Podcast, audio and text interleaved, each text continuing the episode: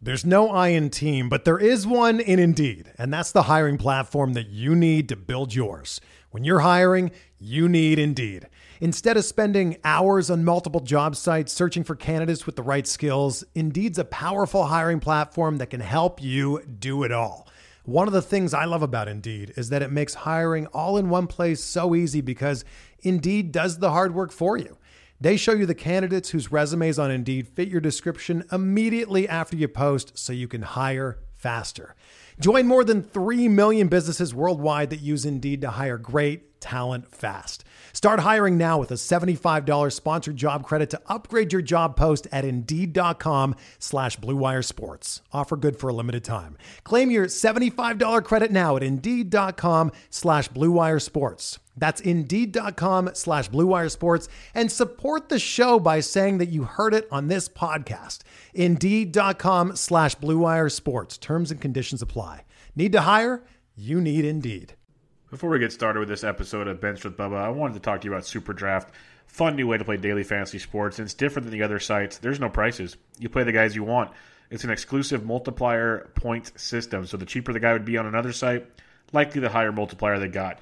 Have football, a big tournament each week, and $25,000 total pot, um, $10 entry fee. Awesome stuff there. They got baseball, golf, tons and tons of fun right now. I'm imagining they'll swoop into basketball as that season is right around the corner. So come check out Superdraft in your app store or superdraft.io online. Use promo code BUBBA when you signed up, and you'll get a free $10 deposit bonus when you make your first deposit of $10 or more. So promo code BUBBA, Superdraft, awesome, awesome time there. Also, if you give a rating and review on iTunes, we really appreciate it. It would help the podcast out a ton as they're starting some new ways to regulate the podcast and rate the broad podcast and all that good stuff. So if you give a rating and review on iTunes, I'd really, really appreciate it. But for now, welcome to Bench with Bubba, episode 212, recapping the fantasy football week two action with a look ahead to week three with Steve Rapin of Fighting Chance Fantasy.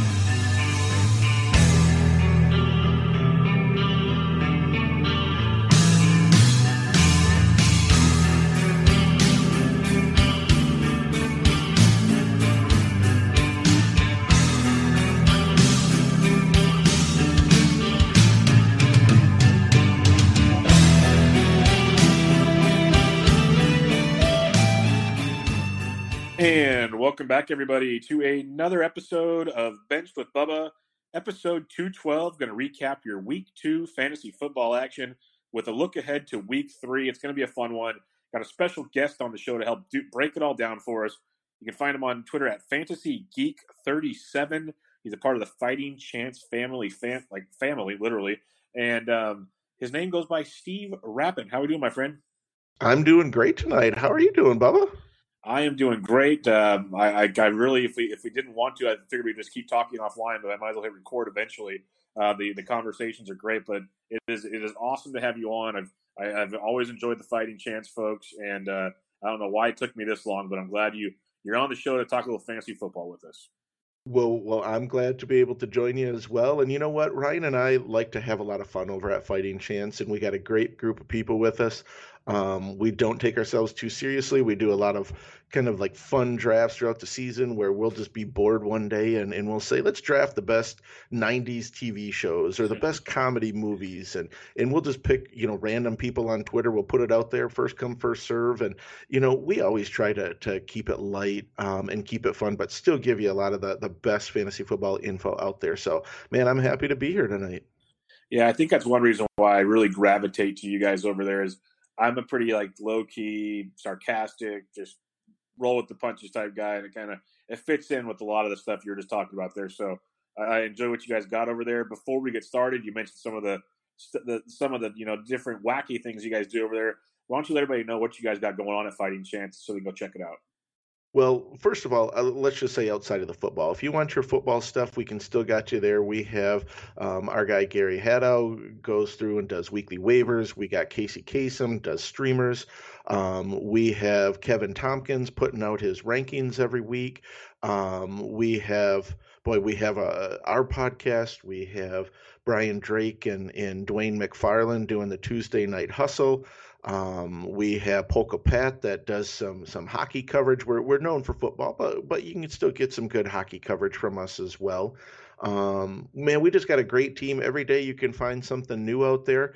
Right now, we also have, we talked about the fun stuff. Ryan is recruiting right now. He's a big fan of Survivor, and we've been doing Fantasy Survivor um, for the last several seasons. And last year, we had one or two people from previous seasons that were in the group. We, Ryan and I also had the War Dog, who was on last season on our podcast, who's a big NFBC fantasy baseball player. Um, you can check that out on our site, fantasy uh, fightingchancefantasy.com, and, and go to the podcast section. Um, so that's kind of the fun thing that we got going, uh, in addition to the football stuff that you can find at, at our site daily. I love it. Yeah, everyone go check it out. It, it's it's fun. I've done the um, the summer blockbuster drafts. I've done some of the other fun fun ones they've got there. I've done some of the movie ones. Um, I don't notice it all the time, and then all of a sudden I'll get a DM from Ryan hey, you want to vote on this real quick? Oh yeah, dude. So yeah, my bad. I I have fun with it because it is fun debate. So go check it out. Go get the fantasy and all the other good stuff over there at Fighting Chance. But let's talk some week two with kind of a twist to look ahead to week three here, Steve. We'll kind of we don't have to go super deep on every game. Just kind of hit the the highlights for those people that might have some fantasy questions out there. We'll start in Tampa Bay at Panthers. That wonderful Thursday night football game where Winston and company look bleak. Cam Newton's banged up, and we'll start right with that.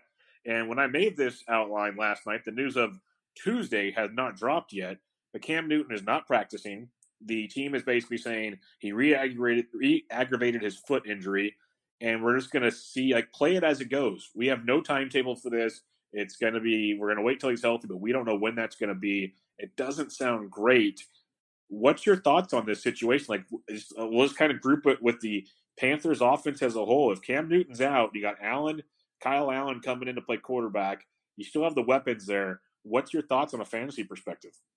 Well, first of all, with Cam, I don't know if if he re-aggravated or if it's been bugging him all along. I mean, the guy only has five rushing attempts on the season, so it's obviously been bugging him.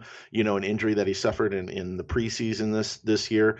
Um, yes, maybe he re-aggravated a little bit worse, but it's obviously been bugging him. And here's what scares me about Cam: if this foot doesn't get healthy and it bothers him all season long, he's a career 59.6% completion percentage quarterback less than 60% and if he and if he's not going to be able to rush for those six 700 yards and six to nine rushing touchdowns that he has I, I, fear he is going to be a, a, fantasy wasteland this year when it comes to that. So uh, I guess it kind of depends on his health. I think McCaffrey is still going to be fine with this injury. Um, and their weapons, I think, are dynamic enough, especially with the the DJ Moore and the in the Curtis Samuel, that they can still, you know, find ways to get them the ball, regardless of whether it's Cam and Kyle Allen. So I think their their value might take a little bit of a hit. Um, but Cam, I'm I'm really worried about it if you drafted him as your quarterback one and you don't have a quarterback two or a strong quarterback two, you might want to look to the wa- waiver wire. Yeah, I was. Uh, I've had multiple people ask me, even going into like right after Thursday night, like, would you drop Cam Newton for Josh Allen? And I'm like, yeah, I probably would, because like I am like seriously concerned. Like you said, I don't think he was ever healthy. I don't know if it was his foot. I think it was his foot. It seemed like like he's not rushing, but maybe he's still kind of favoring his shoulder. He didn't want to take the contact. I have no idea but he did not look right either week. Um, it, it, looked bad at times. So I'm with you there. I think it's going to be really interesting. And this could, if the Panthers are smart, they wait a while until he's completely healed. But we know how that plays out in the NFL these days. So we'll kind of wait and see there. You hit on CMC. He's going to be fine. This was one of the weirdest play calling games I've ever seen when it came to Christian McCaffrey this last week. Did not understand how they used him at all. The, the, the question, the last question for the Panthers side of this that I have for you though is uh, Greg Olsen out of nowhere, this is be a, an easy answer here. He went six catches for 110 yards. He looked good, but he also looked kind of old and beat up at the same time. It was it was weird, but you know, if there's a young quarterback coming into play, wants a little safety valve, Olsen's on a lot of waiver wires. How does a guy like Greg Olsen stack up to you right now? Well, I agree. I think he he is definitely a guy that you need to look at at the waiver wire, especially with you know people like like OJ Howard underproducing, with Hunter Henry hurt. Um, there's a lot of question marks at the at the tight end position. So I think not that that he has the, the upside of of some tight ends, but I think Greg Olsen is definitely a guy that you know you could see on a week to week basis. He's had nine targets in each of the first two weeks, and we mentioned the use. I mentioned DJ Moore and Curtis Samuel. One thing Ron Rivera and Turner probably aren't necessarily known for is creativity. So maybe those guys do take a little bit bigger of a hit than than even I mentioned before but they do like to throw to the tight end. So I, I think he will be a fine waiver wire replacement if you need it, or kind of that low end tight end one, high end quarter or tight end two that you could use on a on a pretty regularly ba- regular basis. I like it. Yeah, no, there's something. As long as he's out there, he's going to be giving it to you. Is all like he basically broke his nose, put some uh, tampons in it, and he went right back out there. He was ready to roll. So uh, no fear in Greg Olsen. On the Bucs side of things, there's a lot of question marks in that offense. I don't want to get into all of them. But I think the biggest one that had fantasy owners just grasping for, you know, jumping on bridges at times on Thursday night is OJ Howard. Where was OJ Howard? That was the question many had. What level of concern do you have there? Because like Bruce Arians is laughing about it right now, going, "Oh, the balls will he'll, he'll get the balls. He'll get the balls." But it's like we haven't seen it for two weeks. Arians has not been a tight end guy in the past. Are you concerned with OJ Howard right now? I'm very concerned. And and here's why. You mentioned it. Bruce Arians has never been a tight end guy. And you got to kind of ask yourself, has he not been a tight end guy because um, he has not had the talent at the tight end position and he's crafted his offense in other ways? Or is it because he's just a guy that doesn't like to feature the tight end in his off in his offense? And so he doesn't necessarily work to get guys like OJ Howard and Cameron Brate involved in their in, in his game plan. So after two games, I'm kind of worried that it's kind of the latter where Bruce Arians is just not a guy that likes to feature the tight end, you know, with, with Chris Godwin and, and Mike Evans and then two tight ends to kind of split the work. Um, I'm I'm really concerned going back to his days in Arizona. You know, I thought it was because he had guys like Ricky Seals Jones and Rob Housler and Jermaine Gresham and um, you know, even Heath Miller had a few good years, but all the way back to 2014, he's had three quarter or three tight ends that have hit the 700 yard mark, and they were uh, Heath Miller in three of his eight seasons. So um, I I do worry about him, and, and it's not like you can sell him right now because he's probably at an all time low. I think what you can hope is he has a good week or two, and then maybe move him. So I, I'm very worried about OJ Howard. Yeah, and then that's the biggest thing is you can't just drop him right now, and, and the value is not worth selling him for. But you got to hope maybe this week when he, they, they they flow into uh, against the Giants, who can never cover a tight end. Hope he has a monster game and he, he can flip him or something. That's what you got to hope for. All right, let's head over to the Cardinals Ravens. A six point Ravens victory, close game, but uh, maybe the score doesn't show everything that took place there. As Lamar Jackson, you know, got it done on the ground and through the air. Mark Andrews did his thing, but Kyler Murray and that passing game was still very dynamic. We'll get to that in a minute. But Steve, what's your thoughts on Lamar Jackson? We saw him take care of a very bad Dolphins team a week ago. This past weekend, he takes care of a Cardinals team that doesn't play great defense, moves at a super high tempo. But now he's going to be heading into Kansas City. He's going to be facing a tougher schedule going forward. What's your thoughts? What's your expectations on Lamar Jackson? I think Lamar Jackson has the potential to be a top five quarterback at the end of the season. Fantasy quarterback, I guess I should say. Um, I love what they've done. They've surrounded him with good weapons. You know, if you have a quarterback that maybe struggles with accuracy. At least that was his reputation. He's looking pretty good so far as far as, far as accuracy goes this year. But you give him a guy like Marquise Brown who can do a lot of damage after the catch. Um, he can he can either stretch the field or catch the the short slant and, and do his damage after. They give him a guy like Miles Boykin who's got a big catch radius who can go up and get the ball. Um, I love what they've done from weapons, and, and then we all know what he can do with his legs. So uh, I really like Lamar Jackson. I don't really care the matchup because I think he can he can beat defenses with his legs and and, and move the ball on just about anyone, in my opinion. So I think he's got a potential to, to finish as a top five or even top say three fantasy quarterback this season. I love it. I love it. It'd be great to see that happen uh, because he's not just a running back, folks. Not not not bad for a running back to be a top five quarterback. Um, in that same matchup, we saw Marquise Brown, Hollywood Brown, who in the Miami game only played like 14 snaps. Everyone was concerned. Still had some crazy, crazy plays, but the whole argument was he can't do it on such a short work workload. This past week, he gets 13 targets. Still doesn't have a ton of snaps, but obviously more than the 14 before. It seems like he's not the full time guy, but when he's out there, Lamar loves him. From a fantasy perspective, how how much do you like Marquise Brown? How much do you trust Marquise Brown on a week to week basis? I like Marquise Brown as an NFL wide receiver. He scares the hell out of me on a weekly basis um, from a fantasy perspective.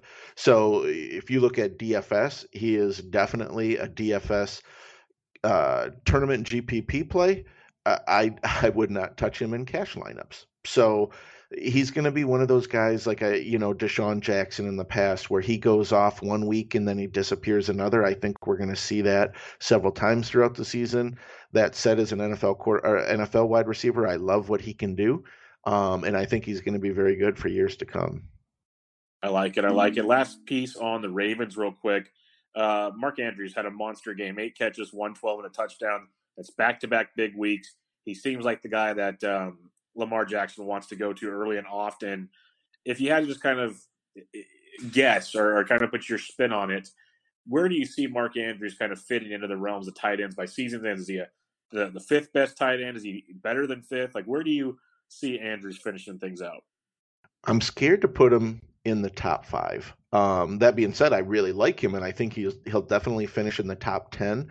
But I think he's more in that kind of six to nine range, and and I don't necessarily think he'll push the the top five. Um, I was, and maybe it's because I'm still a Hunter Hurst guy, uh, or a Hayden Hurst, excuse me.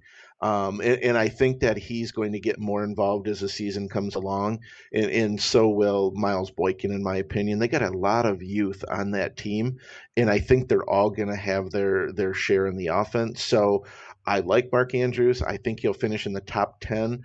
I'm not ready to, to, to project him to finish in the top five this year, though. All right, let's flip over to the Arizona side of things. Kyler Murray once again had big, big fantasy production from a play-by-play standpoint.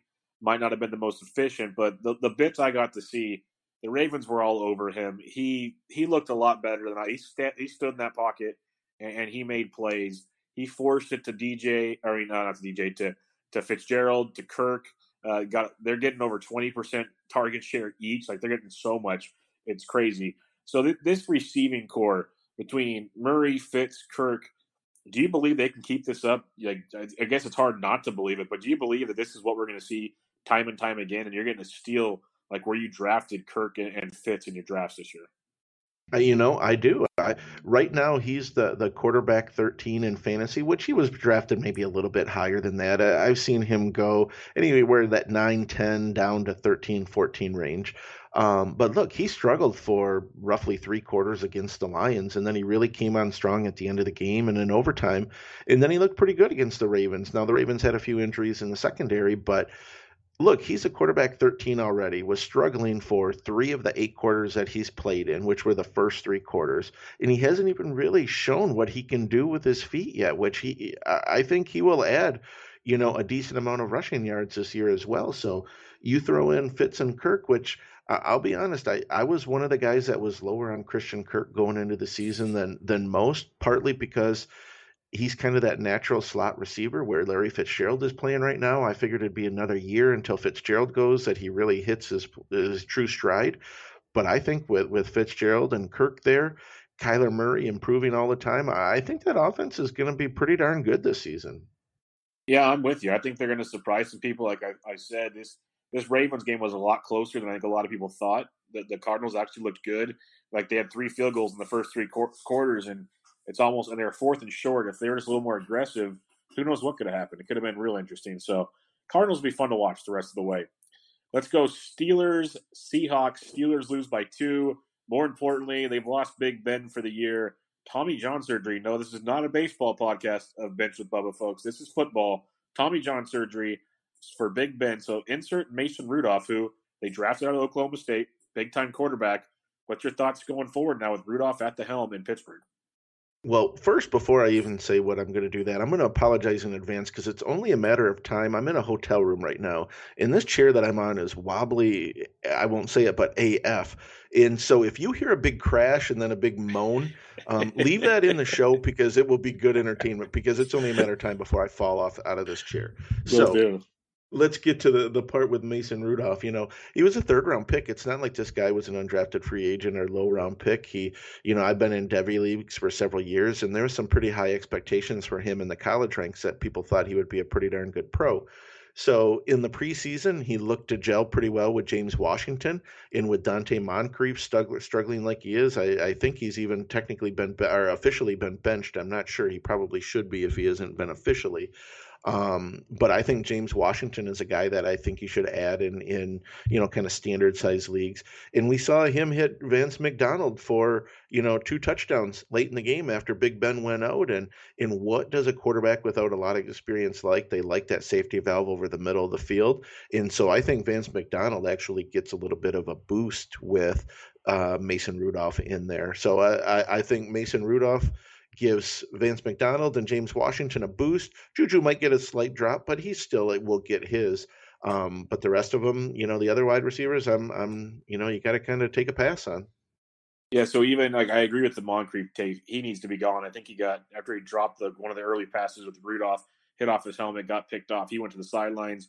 James Washington came out there. They James Washington and Rudolph went to college together. They played together. They had a report in preseason together do you have any interest in a guy like that, or do you want to stick with your it's Juju, it's Vance, and then the running back situation in Pittsburgh? I'll take a flyer on James Washington and in a 12 team league as long as you know I have a spot I'm looking to add James Washington because you know he's that big play potential guy um, kind of that deep threat, and, and he could he could hit a home run for you on certain weeks. So not that I'm necessarily going to look to to add him to add him into my flex spot right away, but you're always looking to kind of churn that bottom part of your roster and see if you can improve it. And and he's got the potential to be a home run hitter. So I'm definitely looking to add James Washington in kind of those standard 12 team leagues. No doubt about it. Just uh, for some news for people, James Conner hurt his knee, supposed to play Sunday, so keep an eye on that one on the Seahawks side of things, Russell Wilson threw for 300 yards, threw the ball like 35 times, which is big for them. Like one of the first questions I have here, we loved Chris Carson after week one because he was the bell cow. He still had a heavy workload this week, but Rashaad Penny also had 10 carries and was a part of the passing game. Do you have any level of concern here when it comes to Penny and Carson now? And it looked like Carson was the standalone guy.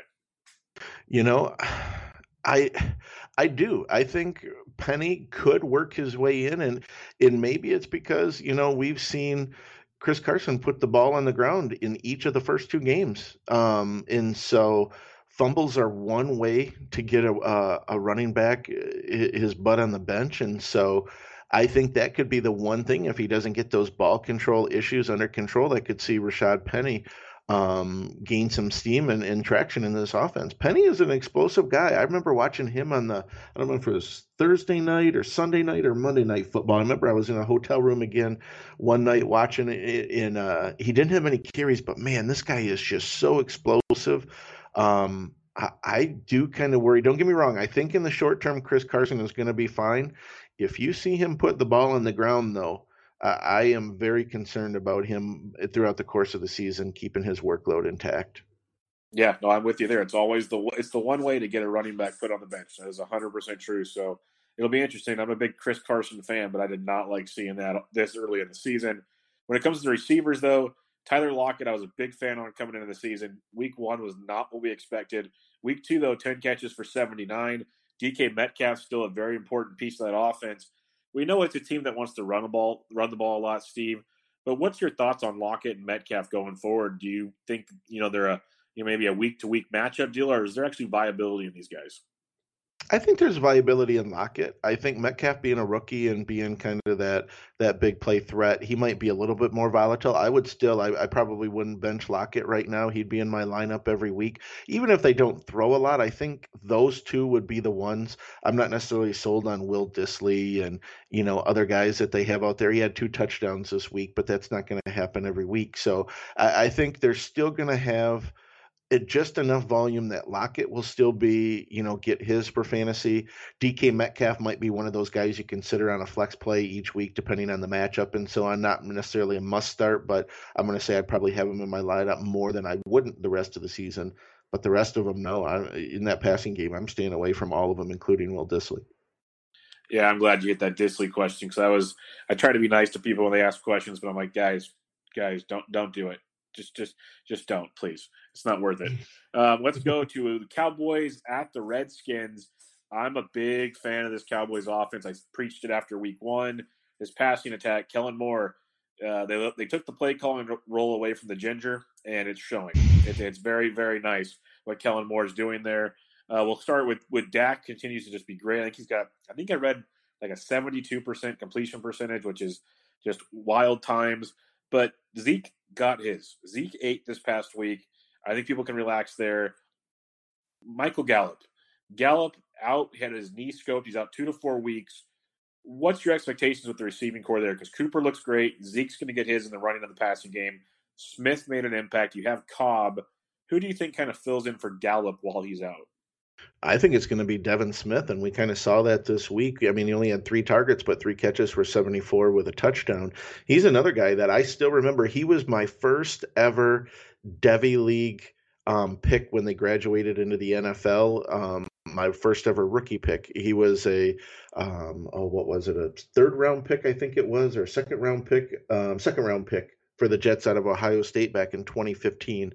Um, the guy's got a lot of talent, never really shown it with the Jets. We all know what their quarterback struggles have looked like for the Jets for the last few years, so I don't necessarily all blame it on them. Amari Cooper will still get his. I think Randall Cobb might see a slight uptick, and I'm not ready to add Devin Smith quite yet but he's definitely on my watch roster. Maybe maybe in deeper leagues like 15 or 16 team leagues, I think I would I would probably put a flyer on him. 12 team, he's just on my watch list, but he's a guy that I think could fill in while uh, while we see Michael Gallup out.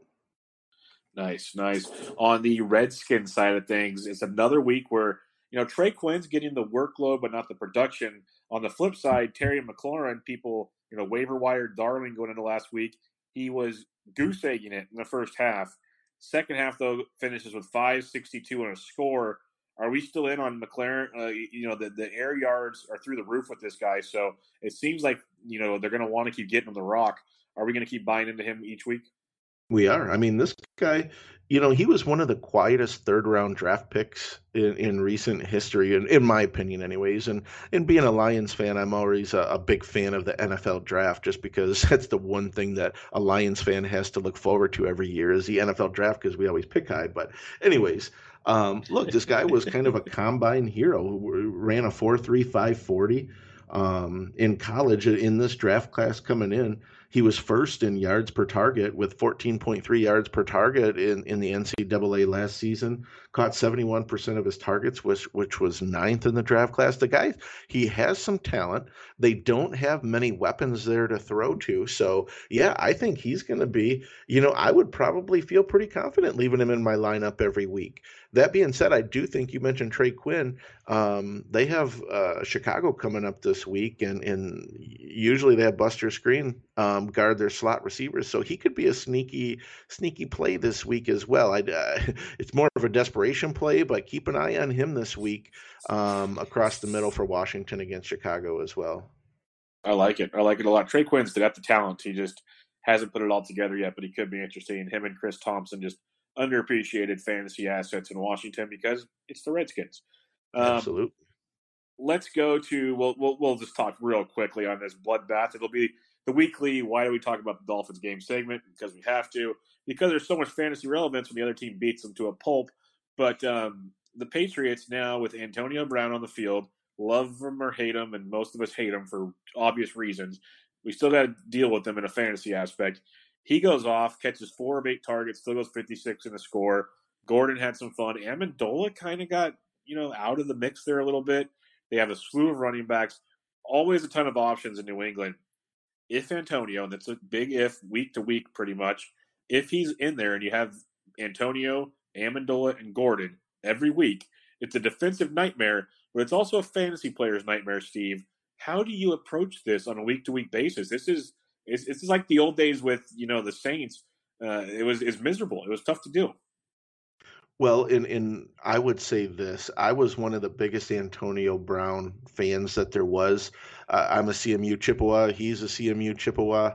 Um, went to the same university, of course, not at the same time. I graduated just a few years before him, but I got to be honest, this guy has lost his freaking mind, and so um, it's hard to be a fan of him the way that he's kind of self-destructed over the past oh i'd say what eight months since the end of last season. Um, but anyways he, here's what i think. I think he's going to hurt josh gordon the most. I think edelman's still going to get his across the middle of the field. He's still far uh, far brady's go-to guy. So i think edelman will still be good uh, on a weekly basis. I don't think we're going to see much decrease in his value. But those that drafted Josh Gordon, you know, once the news of his reinstatement when I was at the Kings Classic um, prior to the season drafting um, in Canton, Ohio at the Hall of Fame, it was right after the news of Josh Gordon's reinstatement into the league came up, and, and he got bumped up into the fourth or fifth round of the snake draft. And and honestly, that's where he was for most of the rest of the preseason after that news. And and I think with Antonio Brown going to New England, he's the one that's going to be affected the most. So yeah, I, I do worry if you drafted Josh Gordon. I think right now he's kind of in flex play consideration, whereas before you could almost look at him as a wide receiver two, maybe three, but but he's definitely in flex play consideration right now. Yeah, no, I was a big Gordon guy. I was taking him. I was taking him in early drafts before he was reinstated, going like super late, going, I'm going to take the gamble. It's Josh Gordon. And then when he got reinstated, I was doing backflips, which it says a lot for a guy my size to do backflips. That's pretty pretty agile on my feet, if you know what I mean.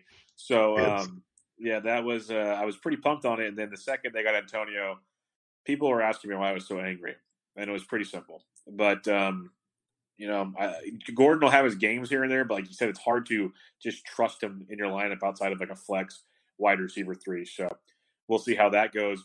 Well, um, Bills Giants, nothing too crazy. Josh Allen's actually really freaking good, contrary to people's beliefs. Um, John Brown and him like each other a lot. That's pretty self-explanatory for now. But let's just talk about the elephant in the room that finally happened this morning on a Tuesday morning. Eli Manning has been benched, and it is the Daniel Jones season. It is happening. Daniel Jones is the starting quarterback. Looked good in preseason. People were kind of sketchy about where he got drafted. What's your thoughts on this Giants offense now? You know, you still have Saquon. Shepard will be back sooner than later. Engram's there. What's your thoughts there with Daniel Jones at the helm now for potentially 14 more weeks? I think it's only going to eh, give uh, give a bump in value to guys like Sterling Shepard and Golden Tate, in my opinion. Eli Manning has never been a high completion percentage quarterback. This year he's at 62%, 62.9, but he's throwing for a, a career low, tied for career low, 9.9 yards per completion. Um, now, part of that is because the weapons that they have, they don't have the Odell Beckhams and things like that. So the weapons they have, the Sterling Shepards and the the Evan Engrams and even Saquon Saquon Barkley, are, not going to be running a lot of long routes. So part of that comes into play. But I think Daniel Jones is going to be able to stretch the field a little bit more. I think he definitely can't necessarily be worse than Eli Manning. So I think Golden Tate is a guy that if he's not owned in your leagues, I definitely scoop him up um, for the potential of what could happen with with um, Daniel Jones in there.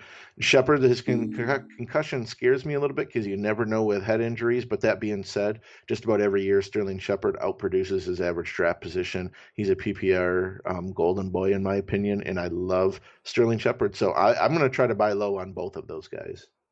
Yeah, when we get to the end, we're going to recap all the new quarterbacks we have this week and kind of rank them out, how we feel about them. But there's an interesting group we get to talk about here later, and I agree. I think Daniel Jones he can't hurt them; like it can't get worse. So uh, you might as well sh- try it. It just surprises me if they're going to do this so soon.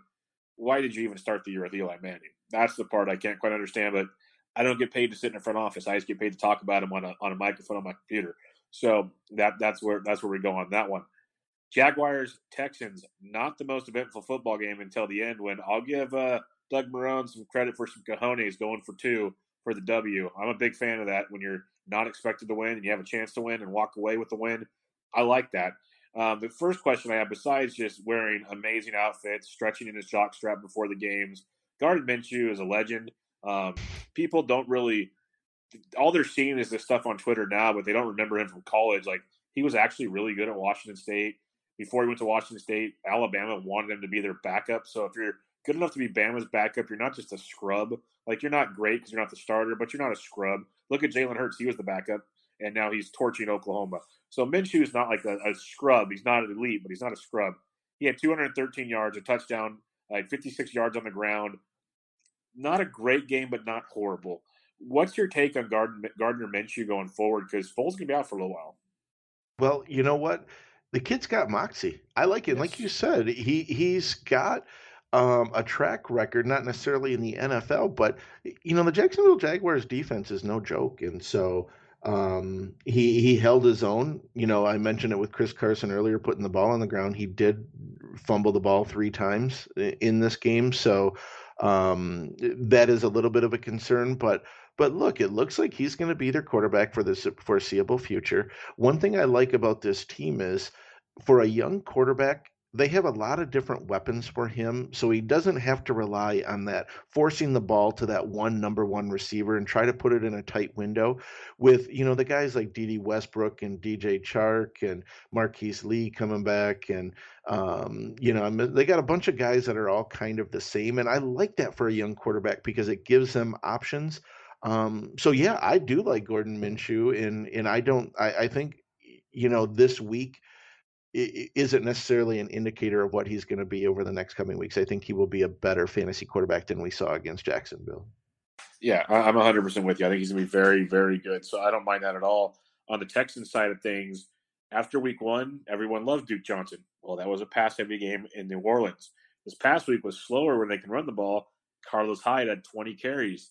It was like Jekyll and a Hyde situation, no pun intended, but it really was. And I'm afraid we're going to see that a lot this year.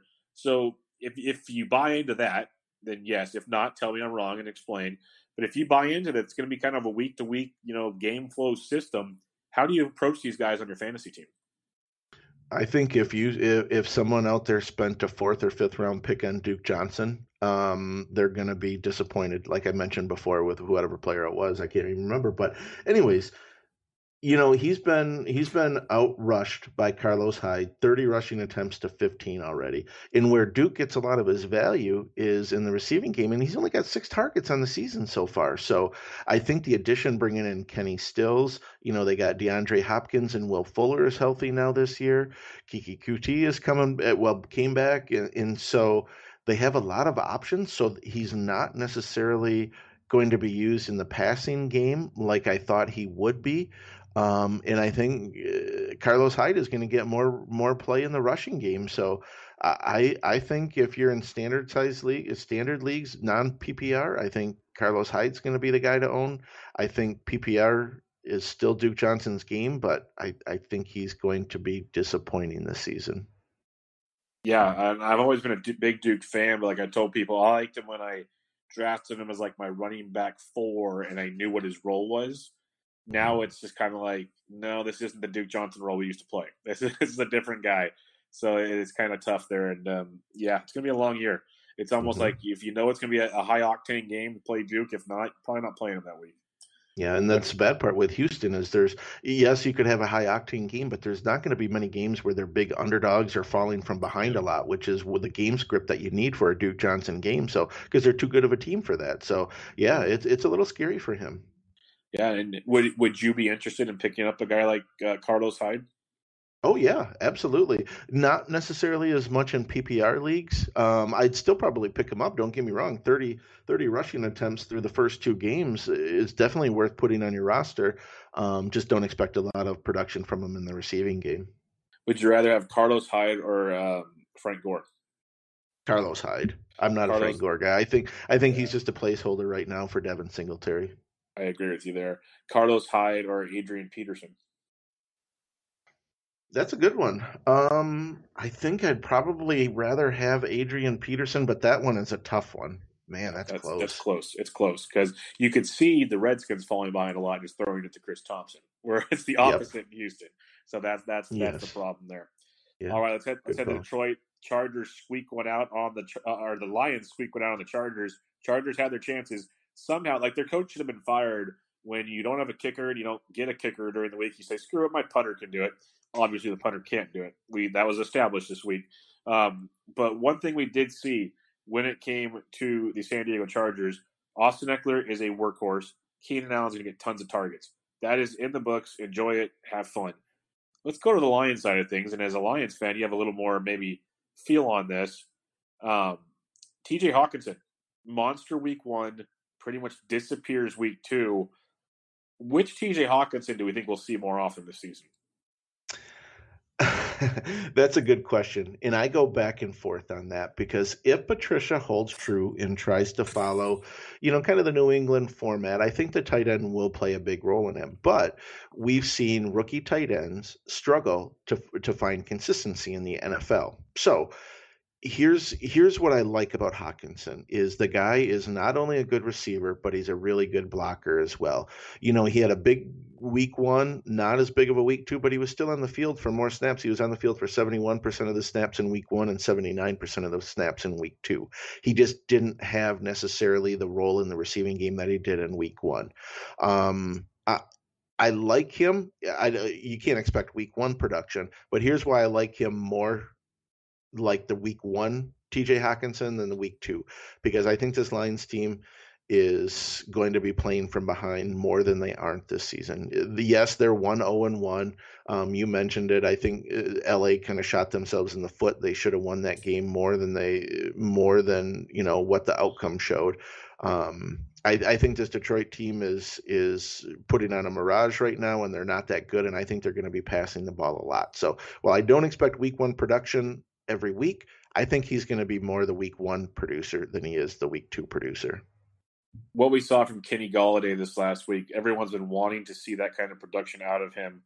Do you think we get this more consistently? Because in the past, you had Marvin Jones, Tate, and Golladay. It kind of got a little murky at times. Tate's out of the way. Jones really hasn't done much the first two weeks. Golladay finally exploded. Do we think we start getting more like Stafford to Golladay connection out there, almost like Stafford and Megatron?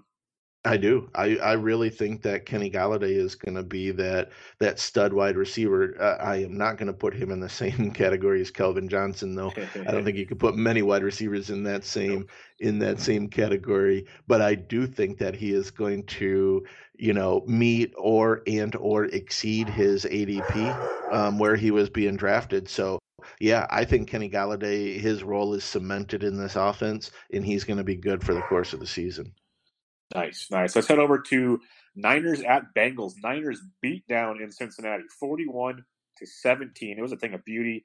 Garoppolo wasn't like if you really look at his play-by-play, wasn't pretty, but two ninety-seven for three touchdowns and a pick looks great. That's always awesome. They ran it down their throat. Breida had 120. Mostert had a big game. Um, Jeff Wilson had two touchdowns. How do you approach this three-headed monster? Because I was frustrated because Breida was, you know, 12 for 121. He'd bust out big plays. They'd put him on the bench to rest, and then other guys would get touchdowns. So I'm trying to tell people to calm down on Breida. But Mostert was very good. Wilson's a good goal line, bigger guy. What are you doing with this three headed monster that the Niners are having on a team where you know Shanahan has no problem using multiple backs? Well, and I think that's what you mentioned. He he doesn't have any problem showing going back to his Atlanta days with the, you know, the Tevin Coleman and and Devonta Freeman splitting the work, and that's a guy that we didn't even mention right now, Tevin Coleman, who's out right now, but he'll be back before too long. So I think when he comes back, Jeff Wilson will will be removed, but um, yeah, I, there were a lot of people higher on Matt Breida. I think this is going to be a full blown running back by committee. Right now, it's three. I think I'm most. I, I think Breida and Mostert would be two that I would consider for flex plays right now. Um, I don't necessarily feel good about it, but I think when Tevin Coleman comes back, man, it gets even murkier. So uh, this whole running back situation from a fantasy fantasy perspective scares me because look, Mostert had 13 carries, Breida had 12, and Wilson had 10 it, you're not going to have that guy get, you know, 20 carries and the next one get six. It, I just don't think we're going to see it in a Kyle Shanahan system. So, uh, on a weekly basis, we're going to see a lot of muddled running backs in the system. If Mostert's available right now, would you rather have him or Carlos Hyde? I think Carlos Hyde because I like his outlook for the rest of the season. Whereas I think Mostert, while Tevin Coleman is out, might outproduce him a little bit. Um, I think over the course of the season, Hyde will be the the better fantasy producer. Yeah, I'm with you there. I, I think that's a very good call. Matt Breida or Duke Johnson? Oh, boy, I think I'm gonna. Oh, geez, I think I'm gonna go Breida. I, I think I'm gonna Yeah, go Breida because I, I, I think that I think he's gonna have a bigger role in this offense that Duke will on a weekly basis with Houston. With this Niners, you know, we're, we're already confused like with so many options in the running game. The passing game has lots of options as well, including Deebo Samuel, who was a big time draft pick. People were excited to have him come over here, and he he had a monster game, big second half, five catches for 87 and a score. Had a nice preseason. Garoppolo's still kind of getting back in the game for it's only his second game back, a real game back since his uh, ACL injury. There's a lot to like with Deebo Samuel, but there are like Marquise Goodwin and George Kittle's obviously there. Kittle hasn't had a monster game yet. Are you buying in that Deebo, Deebo Samuel can be that number one, like consistent fantasy receiver on the Niners? Uh, he will probably, if I had to guess, lead the team in wide receiver yards. But that said, from a fantasy perspective, I am not high on him at all. I would actually kind of try to look to see if I had a 49ers fan. You know, Ryan Hallam, my partner over at Fighting Chance, is a 49ers fan. I'd try to trade him to him if I could, just because you mentioned it. I think Goodwin will still have his role. I still don't know what the hell's going on with Dante Pettis. He did play. Yeah, I mean, wow. he was on the field for two snaps in week one. He did get on the field for 35 snaps in week two, so almost half the the snaps he was. But look, Trent Taylor still hasn't been playing, and he's going to be coming back. They got another rookie, Jalen Hurd, who looked really good um, early on. So I think they're going to spread the ball around, and I, I think that if you got a guy that that needs wide receiver help, I think I would be looking to move Deebo Samuel. So I think he might still lead the team in receiving yards for receivers. I'm not going to include Kittle in there. Um, but that said, I don't think he's going to be a very good fantasy option in year one because of all the other weapons. Yeah, I can see that for sure. There's just a lot of moving parts there, and Shanahan does not care about your fantasy team. It's very, very clear. Um, he on the- should. he should. he I don't know should why if he he knew it was right. If you knew I'll it was write right him a letter him, and send it to him. you you should. And I'm gonna have all my Niner buddies out here say something when they go on Sunday to watch that game because you know they, they have built-in Wi-Fi to the stadium for a reason check your fantasy scores. He should be supporting you on this one. Are your Um, Niners buddies? Are they expecting big numbers out of Deebo Samuel this year? They love him. I don't think. I think they're just drunk on the fact that they're two and zero and they looked really good this last weekend. I, I don't think. I don't think they really know what to expect. I think they are kind of surprised Breida's not the guy, and they're kind of worried Kittle hasn't gone off. But I like this last Sunday was a day where they were just running around. If they could run around naked, they would have. They were happy. Yeah, awesome. So, like, it wasn't the prettiest of games, but Andy Dalton still gets it done. Boyd and Ross have been super consistent both weeks. Awesome one and twos, both wide receiver ones basically in fantasy football. New offensive coordinator. Do we think we can trust this on a week to week basis the rest of the way? Because the Bengals offense has always been kind of a murky situation, but right now they look like they have a whole new identity that's a lot of fun for the fantasy world. Well, absolutely, because no more um, Marvin Lewis and probably the most conservative uh, head coach in the NFL, in my opinion. I there it could be debatable, but the guy wasn't big into taking chances, and so so far, we you know Zac Taylor has definitely looked to get his playmakers involved. So yeah, absolutely, John Ross has been a big surprise this year. But if you're if you're going to be a team that struggles, put the ball in the hands of your biggest playmakers, and John Ross is that guy. Now, what's going to happen with him once AJ Green comes back? We know Tyler Boyd can still have fantasy production while AJ Green is there. Can John Ross? I, do worry about that. So I think he will he will struggle to to find the targets needed to to be the fantasy producer once AJ Green gets back. So he might be another sell high candidate right now while he's doing so well. That said, I'm going to enjoy the ride right now, and if I can't trade him, I'll plug him in every week and and you know watch the production. Yeah, no doubt about it. It's been it's been pretty impressive to watch, and um, as, as a guy that does a lot of DFS, they, they've been crushing it, crushing it over there. So it's been a ton of fun. Vikings Packers AFC or NFC North, you know, battle uh, rivalry action here. The Packers two and zero. That defense looks fierce as heck compared to years past. We'll start on the Packers side of things. Aaron Jones, 23 carries for 116 and a touchdown. Uh, Jamaal Williams still had a decent workload there, but they really, really used Aaron Jones this week. a lot of us were always complaining when McCarthy wouldn't use Jones. Now LaFleur's there. Are we going to believe that this is the deal, or is this just kind of a game flow situation? Because the first week when it was a low scoring game, we did not see Aaron Jones. I am going to believe it. I really think that these younger head coaches are willing to put the ball in the hands of their best playmakers. So I am buying into Aaron Jones. You know, last year, one of the knocks on Aaron Jones that he wasn't as good in pass protection um, as Jamaal Williams, so he came off the field a lot. Pro Football Focus um, rated him, and, and I'd have to look. I can't remember how, how it ended up at the end of the season, but he was just as good or better than Jamaal Williams in pass protection as far as PFF is concerned. So I am I am all for Aaron Jones. He, you know, so far he's outrushed him 36 attempts to, to only 14 for Jamaal Williams, and I think we're going to see more of that. I think Aaron Jones is is that low end running back one, high end running back two, but I think I'm going to put him in high end running back one for the rest of the season. I love it because I'm a big fan of his talent, and I, I hope that's the case because I think he's a he's too good to be wasted away there. Let's talk about the passing game. Rodgers only had 209 yards. He had two scores. 106 of those yards went to Davante Adams, who you'd expect to get a heavy workload. But you have MVS, who had a great week one. You had Allison, who scores this week.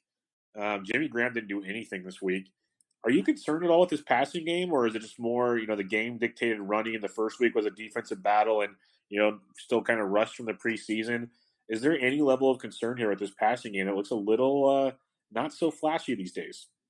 I'm more optimistic than a lot of people that are spelling doom and gloom on, you know, Sirius or, or other websites and so on. So I think there's going to, one, be a learning curve between Aaron Rodgers and Matt LaFleur, the new offense. A lot of people are saying this is going to end in disaster.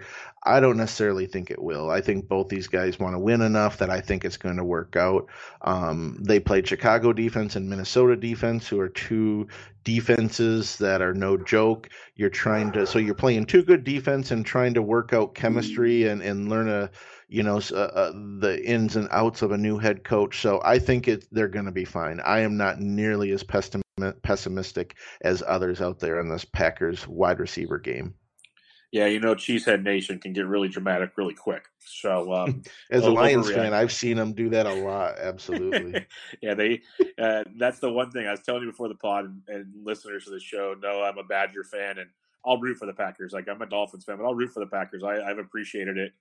I've never seen anything like it when I'm going to fly out on a Sunday after a Badgers game on Saturday, and you go to Milwaukee to fly out, and you go to sit in a bar before you have to leave, and it advertises we have the Sunday ticket. And you're like, sweet every channel has every TV has the Packers game on, and if you ask to watch another game, they tell you to leave and go to another bar. So it is a religion unlike any other I have ever seen. Oh, that's great! I love it's that. crazy. It's like, well, you advertised it out front, but yep, not during the Packer games. Um, last piece on this game, you know, Dalvin Cook is a monster. Back to back big games. I think he's got another great game coming up this weekend um, at home against the Raiders. What about the passing game though? Cousins has looked really not great. I'm not going to say really bad, but really not great these first couple games. Adam Thielen's kind of been doing his thing. Diggs is okay, but nothing flashy. They're not playing like wide receiver ones. Any level of concern here with the with the the Vikings passing game so far? Oh, I do. I, I this is one of the the big concerns for me because you know last year um, without Dalvin Cook, the Vikings were sixth in the league in pass attempts um, per game, and so this year so far, dead last, um, 21 pass attempts per game that they're uh, that they're doing this year. So I, I think they want to get the running game established. I think Dalvin Cook is going to be a monster this year um, which he already is. Don't get me wrong. I shouldn't say that he's going to be because he's already shown that that he can be a great fantasy producer. But I think this is going to be a run first team. I think the volume is going to to be there. So the the passing game, I think Cousins owners are going to, you know, struggle. Uh, I think, in my opinion he could be, you know, in, in one quarterback leagues, I don't think he should be on a roster. In in Superflex, he's I would still play him as my number two, but I wouldn't necessarily feel good about it. So I'm very concerned about their passing game. Let's have fun with this one. Assuming he can be hurt, but assuming he plays week to week, would you rather have Kirk Cousins or Cam Newton? Uh, I think I would rather go on the upside of Cam Newton believe it or not. And and I am not sold on Cam Newton, so that's that's not a, a, ringing endorsement for him. But I think I would still rather maybe have his upside than than Kirk Cousins right now. I guess that tells us where Kirk Cousins is at, and I don't blame you at all. Let's go to Oakland. Chiefs beat the Raiders 28 to 10. Raiders up 10 nothing. Chiefs scored 28 in the second quarter. Then somehow no one scored in the second half. Just mind blowing football. It didn't matter though. Patrick Mahomes still 443 yards, four touchdowns.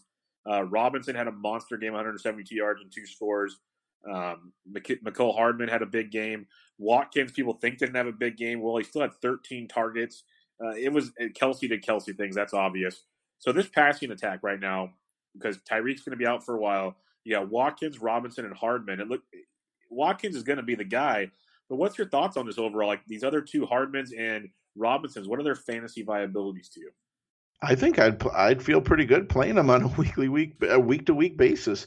Uh, honestly, Demarcus Robinson went from being a fantasy nobody to being a guy that that all of a sudden should definitely be on rosters and potentially be in starting lineups every week. So he's one of those guys. I, I, think Hardman as well. You know, they drafted him and everyone said he's going to, you know, at least physically, he's a Tyreek Hill clone.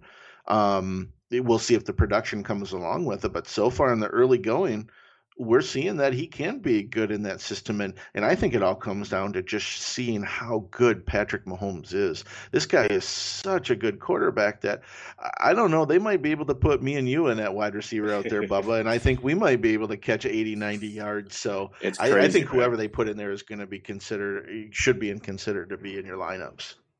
It's crazy because he's putting up these numbers. Like at the half, both weeks now, he's had well over 300 yards it's like if these games were close, he'd be throwing for 600, at least 500. Mm-hmm. These games aren't close in the second half, so he's literally he.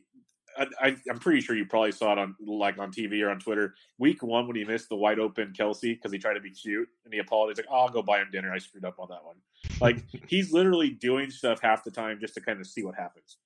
just because he's like he's like he knows if it gets close, he could just move down the field and do whatever he wants. So it, it's it's crazy how talented he is and somehow there's a team in Chicago that took Mitchell Trubisky over Patrick Mahomes. just, just Bears fans sleep on that one. and the fun part is this week we get to see Patrick Mahomes against Lamar Jackson. How fun yep. is that game going to be to watch? Like how I know they have their TV rules, but can you start flexing the game right now, please? That needs to be Sunday night prime time. Like I agree. I agree. Like everybody wants to see that game, and I swear, like I'm assuming CBS will have that. It should probably be Nance and Romo in the booth, so everyone should get that one nationwide. It should be the game of the week. But man, like let people do their, their errands and family stuff during the day and give me that on Sunday night. Like let me it is let a, me let me pour a cold one or something, sit on the couch and watch some football. it is go. a great endorsement if you don't have the Sunday NFL ticket and you're not going to be able to you know get the game in your local market. Um, it's a perfect reason why people should have the Sunday NFL ticket. Yep, this is the way. And like I I, re, I have been kind of I've been in and out every year on it because I keep raising that stupid price on it. And it annoys the hell out of me. But then there's stuff like this where yes, I just buy back in. It is ridiculous. it is a great game to do it. The NFL does it again. Um, in this same game, Damien Williams gets banged up. LeSean McCoy's banged up. We may get Darwin Thompson this weekend. Um, I haven't heard any news. It's Tuesday. We'll get some more news as practices go this week, but you just got to kind of keep an eye on this one. On the Raiders side of things, though, Josh Jacobs he had 12 carries, 99 yards, one big carry and that helped out with that. But he's really not getting the passing game work we thought he would get, especially in a game like this. Are you still good with Josh Jacobs? Because after week one, everyone was in love with Josh Jacobs. I am because I think the passing work will come. He's shown that he does have good hands. He can be involved in the passing game eh, while he was in Alabama. And one thing that I love about Josh Jacobs is so far through two games, He's got 12 rushing attempts in the red zone, um, number one in the NFL. Number two, eight is tied with Gus Edwards, Ezekiel Elliott, and Sony Michel. So he's he's got 12. The next closest is eight. Um, that just shows me that they have trust in him. They're not going to give a guy that they don't trust the ball in the red zone that often. So I think he's going to be a big part of this offense. He's going to be a bigger part of the passing game maybe as the season goes on. And, and maybe he doesn't get the the 40 or 50 receptions like maybe I thought he was going to be. Maybe he still gets 30 or 40, but hopefully he makes up for that and some of those rushing touchdowns that it looks like he might get. Yeah, and that's a big part there. The red zone touches. You know, there's certain guys that, heck, you know it as as a Lions fan. All of a sudden, you have guys running. Like Garrett Blount gets the the carries. Like it's crazy times like that. So definitely uh, options for you there. And we lost you. No, I'm still here. Oh, I thought we lost you. Okay, good. We're good. Um, yeah, so let's go on to Saints at Rams. Rams pull away in this one, 27 to 9. But that's not the story of the game. The story, obviously, Drew Brees, he played high fives with Aaron Donald. Don't play high five with Aaron Donald. That's the, that's the moral of the story. Aaron Donald's going to win. Um, he's going to be out having surgery. It's like UCL ligament. It's almost like tearing your ACL in your knee. They're saying he's going to be out at least six weeks. Uh, we'll see if it's longer. It was bad watching him try to grip a football. Not good at all. So Teddy Bridgewater took over. Kamara was out of the game. Thomas still got his workload. What's your thoughts on Bridgewater going forward? Like he was a talented guy. People wanted to pay him. The Saints decided to for a reason. Now they have a week to game plan. Are you okay with Bridgewater not completely ruining this high octane offense? Um, I I worry more about what they're gonna do with Taysom Hill as well, and so I I worry and I struggle that the offense is gonna that they're gonna involve Hill maybe more than they should, and it might cause the offense to lack a little continuity. So I think Michael Thomas is still going to get his. I think Kamara is still going to get his. But I think the collateral damage is going to fall with guys like Jared Cook, Ted Ginn, Tre'Quan Smith. Um, I think those are the guys that are going to probably hurt the most. And so I think it's going to be some rough going when when you go from Drew Brees, who knows the system inside and out, one of the most accurate quarterbacks in the in the NFL, um, and and we don't necessarily know what we're going to get from Teddy. So I do worry about the the secondary guys, but I'm not necessarily concerned about the the Kamaras and the Michael Thomas. Yeah, I'm with you because even when things went bad, Thomas I think had 13 targets with Bridgewater, so not too mm-hmm. crazy there. Um, for those sleeping under a rock, Cooper Kupp's knees okay. Like what he did was just crazy. He almost had that touchdown. That oh man, that was wild. But uh, Todd Gurley, this was interesting to me. He he had 16 carries, which is nice. But Brown had a heavy workload yet again, especially in the passing game. After Gurley got his touchdown, Gurley was walking around without his helmet a lot of he's kind of doing his thing and Brown got a ton of carries. Are you concerned with this? Like, you know, they, they said it wouldn't be a, the heavy workload in the past, but this is getting closer to 50 50 than 75 25, Steve. You know, I'm actually not is concerned about that with others as well because if his knee really has arthritis and, and is arthritic as they say it could be i think a limited workload will help keep him fresh. And so when you're trying to make a playoff run in your fantasy football i would much rather have a fresher healthier todd Gurley than a one that's running on fumes um, and, hobbling around with his knee. So look he's still in the season has 34 touches to, to brown's 18 um, and even the snap count 70 to 28 and 64 to 36 through the first two weeks. Um, you know, he's on the field about two thirds of the time. Um, getting about two thirds of the carry. And I think to me, that's a good ratio to try to keep him healthy through the course of the season. Uh, I think what I'd like to see since this game did get a little bit, uh, I don't want to say out of hand, but the, the Rams did kind of take control of the game in the, in the third what's going to happen if a close game or they you know where they need him is is he still going to come off the field? I think that will be a key indicator but right now i'm not necessarily worried about todd Gurley, and i think it's a good thing that they limit his touches. No and those are all valid valid points. So I, I, that's that's a good way of looking at it for sure because it just looked weird. I was watching that game live and when brown was doing his thing after that touchdown they kept showing the sidelines and Gurley just didn't look happy not being in the game. It was weird. It just had a weird vibe to it, but maybe that's just playing in the Coliseum in general. Weird vibe. Um, well, yeah, let's let's hope we don't start hearing grumblings. I don't want to hear that at all. Yeah, I could totally be doing that whole let's overthink the situation. Um, we'll be amateur psychologists. What can we talk about about psychology and what they're what these players are thinking? Exactly, exactly. I know what these guys are thinking. Multi-million dollar guys. I know what they're thinking. Um, Bears Broncos uh, the ending of the game was entertaining. It was about what you'd expect from these two teams. Let's just put it that way. Poor, uh, poor execution at the end gives the the Bears the 16-14 lead. Some bad officiating as well thrown into it. Uh, David Montgomery, little banged up. I believe it's his knee. They think he'll play this weekend, but just keep an eye on that if you own Montgomery because it was good seeing him get a pretty good workload in this really slow paced game. But overall, the Bears offense didn't look great. All right, so we saw the interesting game, but the, the question, you know, Emmanuel Sanders got his. Joe Flacco was actually okay. But when it comes to the running back situation in Denver, it was scary because Philip Lindsay and Royce Freeman, it was basically 50 50. How do you approach this going forward, Steve? Because this is not good for people that really wanted some Philip Lindsay action this year.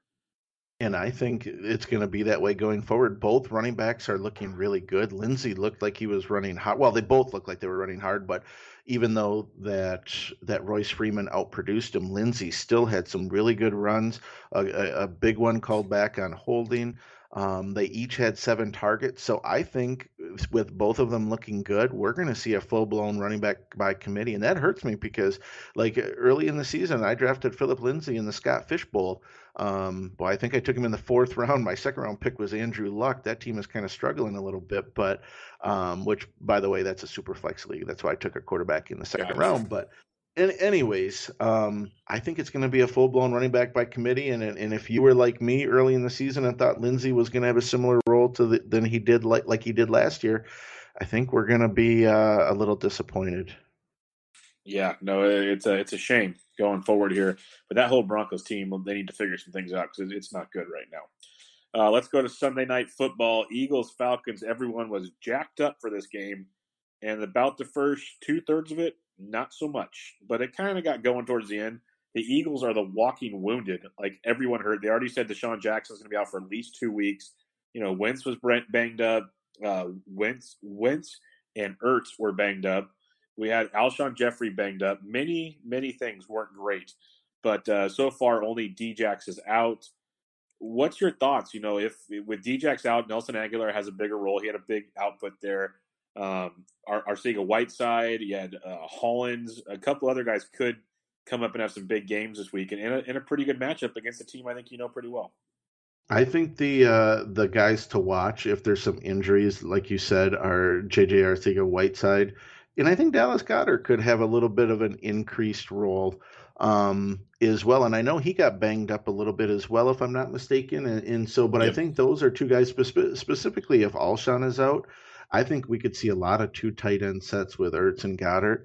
Um, and I think he could definitely be one of those guys that, it, and here's one of the things that I like to do. And, and I haven't played as much DFS this year as I have in, in years past, but on DraftKings, you can put a tight end in your flex, and maybe that's one of those in a tournament lineup put put Dallas Goedert as is one of your flex along with a top tight end. Just you know, it's going to be a unique lineup, and I think he could uh he could be in for a, a, sneaky good week this week yeah, he's got that production. Like people love him. If Wentz ever went down, Goedert would be like a number one tight end. Uh, he'd be in the conversation with the big boys at least. So you never know. You never know. He might get his sooner than later. On the Falcon side of things, Julio's a beast. Calvin Ridley actually was awesome to watch. Ryan really loves him from Calvin Ridley. But for me, it's the running back situation. Devonta Freeman just does not look good right now. It is not pretty at all. Ito Smith outrushed him this past week. What are you doing with Freeman and company? I'd like to say he's a buy low candidate, but I'm kind of concerned as well. I, I I'm not necessarily, you know, feeling all all bubbly about him right now. So I think Ito Smith will have a role in this offense. I'm hoping that he's just getting off to kind of a slow start and he'll start picking it up. Um, if you feel better about him like and I like I do, I think he's a good buy low candidate. But I mean, Ito outsnapped him in week one and, and still got almost 40% of snaps in week two, 38% of the snaps. And so, um, yeah, I, I'm a little bit concerned on, on what his role, and maybe they're worried about injury, and so they're trying to involve Ito a little bit more, like we talked about with Gurley, limit his touches to try to keep him healthy through the season. Yeah, no, that would be the only thing that makes sense because I'm watching that, and like Ito has like bursts and he runs through holes. Freeman's like running into lines. Like it, it look, it just looked bad from Freeman. It did not look like the Freeman of old. So I can't wrap my head around it. But it was one of those things that just did not seem right. What also didn't seem right was Monday Night Football. Uh, the Jets. You know, you got one quarterback. You know, finally gets to kiss a girl, and now he's got mono. Um, then the Browns come into town, and OBJ let, reminds everybody that he used to run this joint in New York. They win twenty three to three. Trevor Siemian was backing up Darnold. He gets out hurt out for the year. His ankle was in the left stands when his foot was pointing to the right. It was not good. Um, but Luke Falk comes in, and Luke was a another Washington State guy, decent Washington State guy. What's your thoughts on Luke Falk with this offense? Because he he actually looked a lot better than Siemian did. He had a little rapport with Robbie Anderson, found Crowder towards the end of the game. He dumped it off the bell all day long. What's your thoughts on Luke Falk, who almost had 200 yards in his time? He was a guy that was another kind of Devy darling um, a few years back that people were kind of surprised when he fell so far in the draft. I I don't necessarily think uh, he is as bad as his six round draft value showed. I think he's a better quarterback than that. Um, I, I do worry about the weapons really with Robbie Anderson and Jamison Crowder there's not a whole lot to necessarily like in that in that Jets passing game. So I don't think he's I think he's going to do better than Trevor Siemian. We've seen what we got out of Siemian. So I, I don't think he's going to be as good as Darnold, and and you know we we've seen what he was, where he's not necessarily a weekly fantasy starter as well. So I think he's kind of a placeholder right now. I, I don't have high expectations for him in that offense, and and I think Le'Veon Bell is still going to get touch after touch after touch after touch in this offense. And speaking of Lev Bell, like 21 carries, he had so many targets and catches. He was just, it seemed like it was the Le'Veon Bell show. And he's done that for two straight weeks now. We like before this last game, he's having MRIs on his shoulder. The workload is crazy. Do you really think he can withstand this? Because if he can, he's going to be a fantasy just gold mine. But it seems like a lot to ask from this guy. You know, he didn't play last year, so if anyone should be fresh, it should be this guy. Um, I'll give him that, and and we've shown that he's shown that he can you know, get a, quite a few touches. Um, that being said, he has missed a little bit of time, but um, I, I do would like to see them scale it back a little bit, but I, I guess as a Le'Veon Bell owner in one or two leagues, I think um, that that volume is definitely going to be welcomed right now. but but come the playoff time, I do worry that he'll be a little bit wore down, banged up, and and not be as good of a producer as he's doing right now. Yeah, that that's my biggest concern. But hey, as long as he's there for the the battle between the Jets and the Dolphins, it'll be a doozy. Um, exactly last question here on the Browns. You know, they got the job done. Mayfield at 325, uh, Beckham six for 161. Chubb found the end zone, but really wasn't a part of the passing game. It was kind of a muddy, muddy game, but it, in the end, everyone got their numbers. You would think they would have done a lot more against this Jets team, but maybe I'm just underestimating the Jets defense. Do you have any concern with this Browns offense, a team that lost to Tennessee at home and then comes into New York? And it really took some kind of big fluky plays to bust this thing open. You know, Tennessee, I think, is a better defense than what people give them credit for. They looked really True. good in week, you know, week one. I think Tennessee's got a good defense, and then going on the road in week two. Look, it's early in the season. They're trying to, you know, work on implement or, or, integrating Odell Beckham into this offense, I think there's going to be a little bit of time for them to get some chemistry. We saw it in week two that they that they definitely started gelling a little bit more. But it's a whole different offense with Odell Beckham in there, um, and now that Nick Chubb is the guy as well. So I think they're just going to get better. The chemistry is going to get better every week, and and no, I'm not worried about the Cleveland Brown offense right now. Beautiful. Um, before we go out of here, I mentioned it earlier. We're going to recap these uh, quarterbacks because now we've got Mason Rudolph, Daniel Jones. We'll throw Gardner Minshew into this since he was fresh from last week. Kyle Allen potentially in Carolina, Teddy Bridgewater, and Luke Falk. For those keeping track at home, it's six potentially new quarterbacks in the first two weeks of the season, and I might be missing others. I know that's a hefty list here. Who are the ones you'd be targeting the most this week out of that list?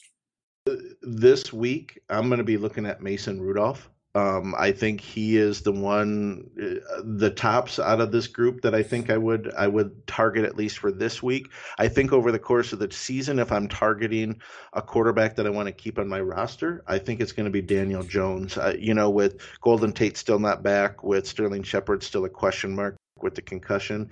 Uh, I do think that this week might be some growing pains for him, but I think through the course of the season, as as those players start coming back, I think I like his outlook the best out of all of them. So if you're looking for this week, I'm looking at Mason Rudolph. If you're looking at the course of the season, it's going to be Daniel Jones for me. I love it. Yeah, I, I, really do think Daniel Jones will surprise some people. And then Rudolph, I agree too. Like the, the pedigree is actually there. I think people still understand it. They don't. They really don't know who he is yet because it's all about Big Ben in Pittsburgh and whoever else is there. But times have changed, folks. Um, really good Well, stuff you here. know, yeah. One thing I want to say about that is we've seen them rotate running backs through their system and find success.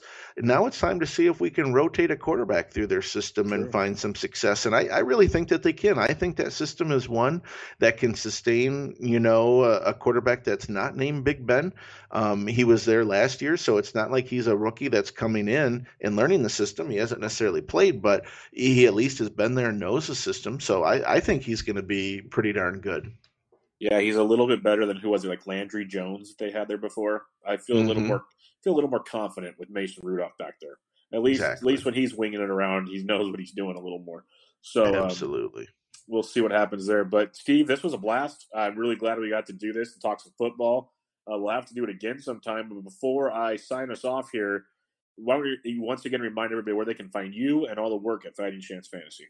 Well, and I want to apologize because I didn't fall off my chair for that comedic entertainment. so I apologize for that. But you can find me on Twitter at FantasyGeek37. You can go to fightingchancefantasy.com, find all of our content. You can check out our podcast page. Um, uh, articles are on our main page and, and all kinds of fun stuff. And like I said, Fantasy Survivor coming up. So go ahead and tweet me if you're interested and, and we'll go ahead and include you in and, and hopefully you can be playing there because I think we might have a I have to check with my partner Ryan, but I think we might have one or two people from previous seasons playing with us again this season as well. Awesome, everybody. Go check go check Steve out over on Twitter, like you said, at Fantasy Geek 37 and all the great stuff at Fighting Chance Fantasy. A lot awesome people, uh, awesome friends of the podcast. And Steve, thanks for joining me, man. I, I can't wait to do this again sometime. Thanks for having me, and I'm looking forward to it again sometime as well.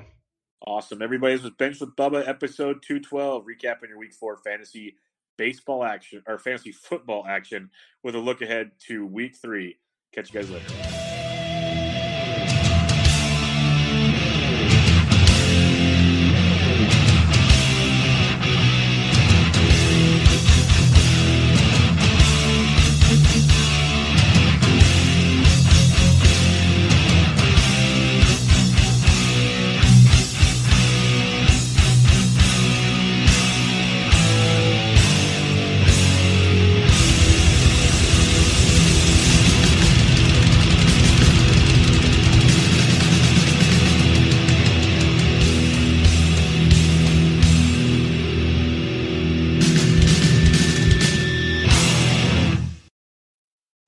Hey, Drew Scott here, and I'm Jonathan Scott, reminding you that life's better with a home policy from American Family Insurance. They can help you get just the right protection at just the right price and help you save when you bundle home and auto. Kind of like Goldilocks and the Three Bears. It'll be just right for you. We love a custom build. American Family Insurance. Insure carefully, dream fearlessly. Get a quote and find an agent at amfam.com. Products not available in every state. Visit amfam.com to learn how discounts may apply to you. American Family Mutual Insurance Company SI and its operating company 6000 American Parkway, Madison, Wisconsin.